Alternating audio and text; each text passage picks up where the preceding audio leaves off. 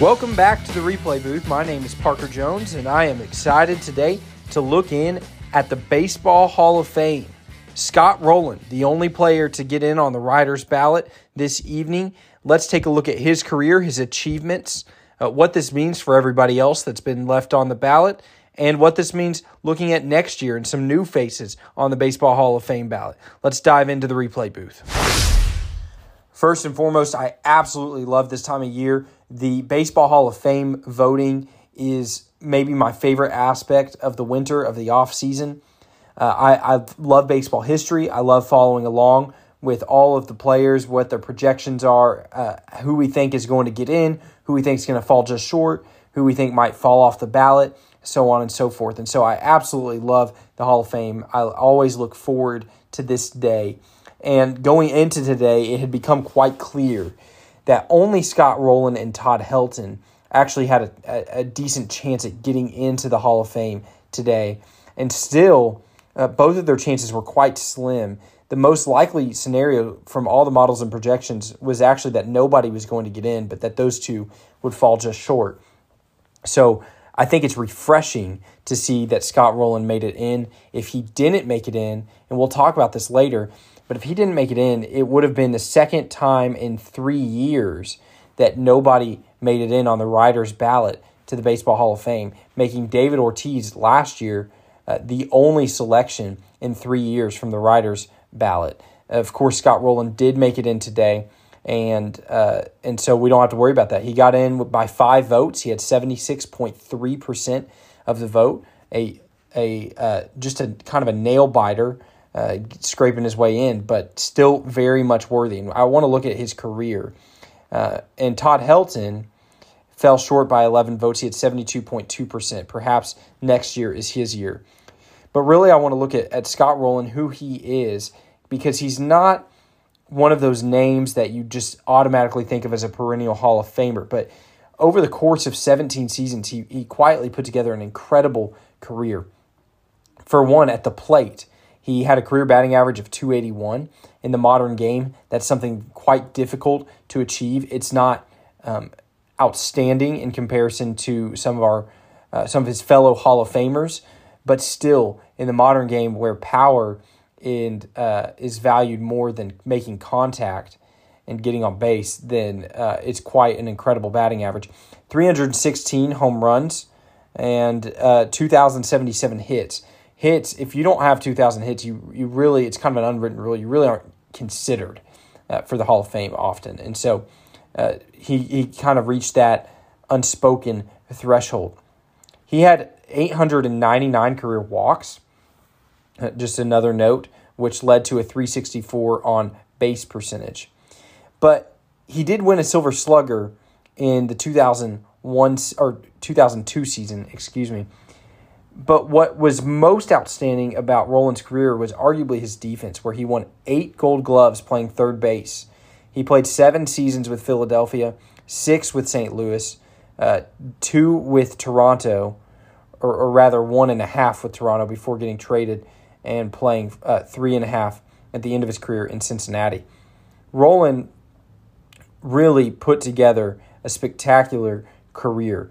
And no, he's not the big names that are on the ballot like Alex Rodriguez and Manny Ramirez and Gary Sheffield and even Carlos Beltran. And those names are marred for different reasons, and we'll get into that a little bit. But among the players that have been on the ballot now for a few years, you just felt like Scott Rolen was on the trajectory to get in, and sure enough, he does. And really a good thing for baseball. But Scott Rolen's first year on the ballot was the 2018 year, and what a crowded ballot that he entered on. To start at 10.2%, probably didn't think there was much of a chance for him to climb his way up. It had not been done from that low of a starting percentage before, but the ballot was so crowded, beyond just Roger Clemens, Barry Bonds, and Curt Schilling, who ended up all making it to their 10th year on the ballot before falling off for various reasons. Chipper Jones, Vladimir Guerrero, Jim Thome, and Trevor Hoffman, all 4 of them made it into the Hall of Fame that season. There were four other Hall of Famers on that ballot that would get in later: Edgar Martinez, Mike Mussina, Larry Walker, and Fred McGriff. McGriff actually makes it in off the writer's ballot. He's going in with Scott Rolen. He made it in from the Veterans Committee this year. 8 Hall of Famers on the ballot of Scott Rolen's first year, plus the Bonds, Clemens, Sosa, Schilling debacle. There was just a long way for Scott Rolen to go, but once those names cleared off, it was clear that Scott Rolen stood a chance to get in. But here's what I want to ask, and this may be a bigger question. Why would Scott Rolen jump so high in 6 years? Why are so many voters keen on changing their votes, adding players to their ballot as the years go on? I really struggle with this because, and this is no disrespect to Scott Rolen, I'm glad he's in the Hall of Fame. I'm glad that he was inducted. I think it's good for baseball. But like all of these writers that have added Rolen to their ballot over the last 5 seasons, why didn't you vote for him in the first place? That you get 10 spots, okay? And I get it that first ballot was very crowded. But it's not like he jumped the next year once 4 of those guys were elected to the Hall of Fame in 2018. It's not like Rolen jumped the next year to get in.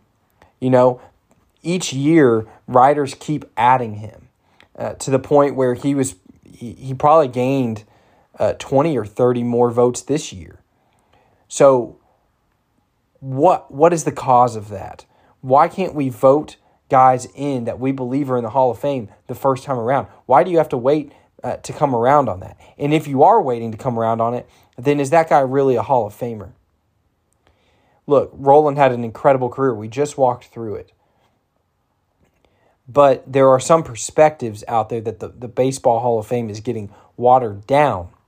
Of course, there's the alternative perspective that there's gatekeeping and guys that should be in the Hall of Fame aren't getting in. And so you've got some writers that their values suggest they need to vote for 10 guys every year, even if there aren't 10 Hall of Fame-worthy players every year.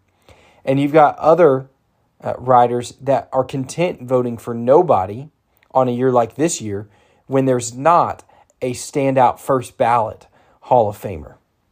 And so you get a situation like we got this time where Scott Rolen, it takes 6 years, but finally he scrapes his way in. Perhaps Todd Helton does the same next year. All I'm saying is, why is there so much inconsistency among voters that they will continually add players that have been on the ballot for years? You could have voted for Scott Rolen last year. And it's not like it's people that had loaded 10-person ballots all the time that are just waiting for one spot to open up to put Rolen on. That's not what it is. So I think there's a deeper, longer conversation to be had there. But I would say if I were voting for the Hall of Fame, then whatever I put out there on that first year somebody is on, they're either on my ballot or they're not. And it doesn't change unless there is a significant character development, off-the-field development, like there was with Omar Vizquel, in which I would probably have dropped him, even if I'd put him on initially. But when we're looking at simply the stats of the player had in their career, Scott Rolen didn't add anything to his career stats between last year and this year. So why were there still 20-plus people adding him? And that's not me saying he doesn't belong in the Hall of Fame. I'm saying either he doesn't belong in the Hall of Fame, and there's no excuse for why people were adding him to their ballots, or rather he does belong in the Hall of Fame, and why were we gatekeeping him out of the Hall of Fame for the last 6 years? So I will always be confused by that unless there is a particularly loaded ballot where you can argue that, you know, there's more than 10 players on this ballot that belong in the Hall of Fame, but that is extraordinarily unusual. Anyway, that is Scott Rolen. That is his career, and that is the current state of the Baseball Hall of Fame. Next, I want to look at some of the other guys on the ballot that just missed out and whether or not they have a chance to get in the years to come. Let's briefly take a look at some of the players who just missed out on getting into the Hall of Fame this year and what their trajectory looks like for the years in the future and their case. For one, Todd Helton just missed out. He fell 11 votes short this year, 72.2%. That's a 20% jump from where he was last year. This was his fifth year on the ballot.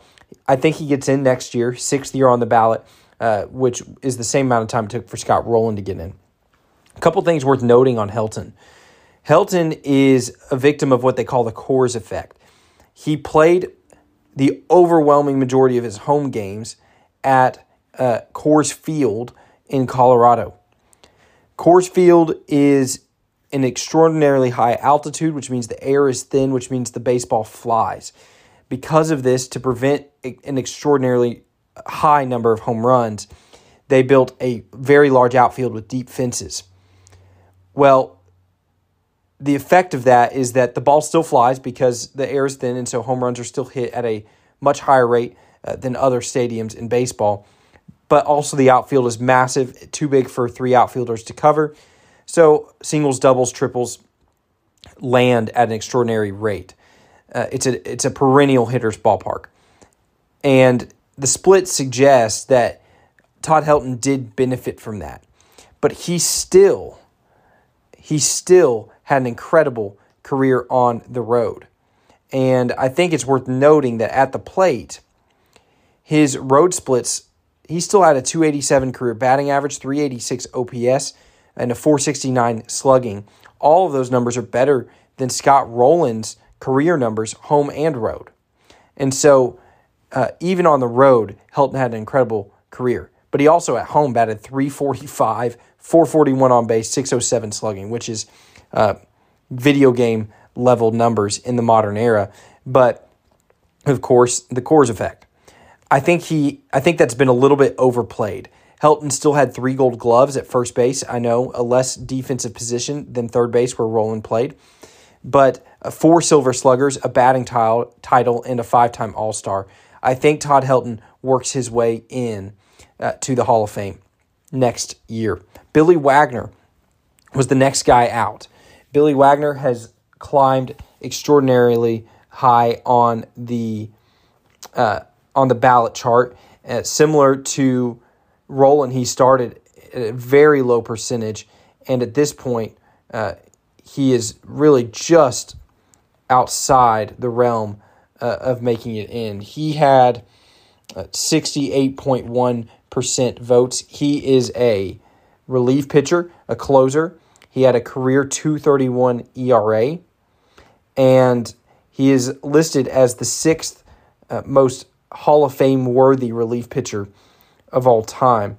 His ERA is better than all of the other Hall of Fame relievers except Mariano Rivera. And he has more saves than all of the other Hall of Fame relievers except for Mariano Rivera and Trevor Hoffman. And so I do think Billy Wagner is worthy, and I think he will get in. Next is Andruw Jones.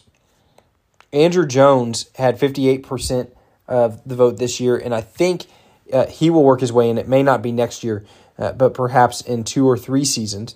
Andruw Jones, the biggest knock on him is a 254 career batting average. He also falls just short of the 2,000 hit threshold. But he did have 434 career home runs, almost 1,300 RBI. He was a perennial slugger. He also was a 10-time Gold Glove center fielder. Center fielders are not usually as powerful at the plate as Andruw Jones was. So perhaps he gets in here in the years ahead. Other than Andruw Jones, Billy Wagner, and Todd Helton, I'm not sure that anybody left on the ballot today will get in except for maybe Carlos Beltran. Beltran received 46.5% of ballots, and Beltran had quite a Hall of Fame-worthy career. Of course, he is tied in with the Astros cheating scandal in the 2017 World Series. Beyond that, I don't think anybody else gets in. Alex Rodriguez and Manny Ramirez don't appear to be very favorable in the eyes of the voters because of their stint with PEDs, especially since their PED usage came on this side of the drug abuse policy.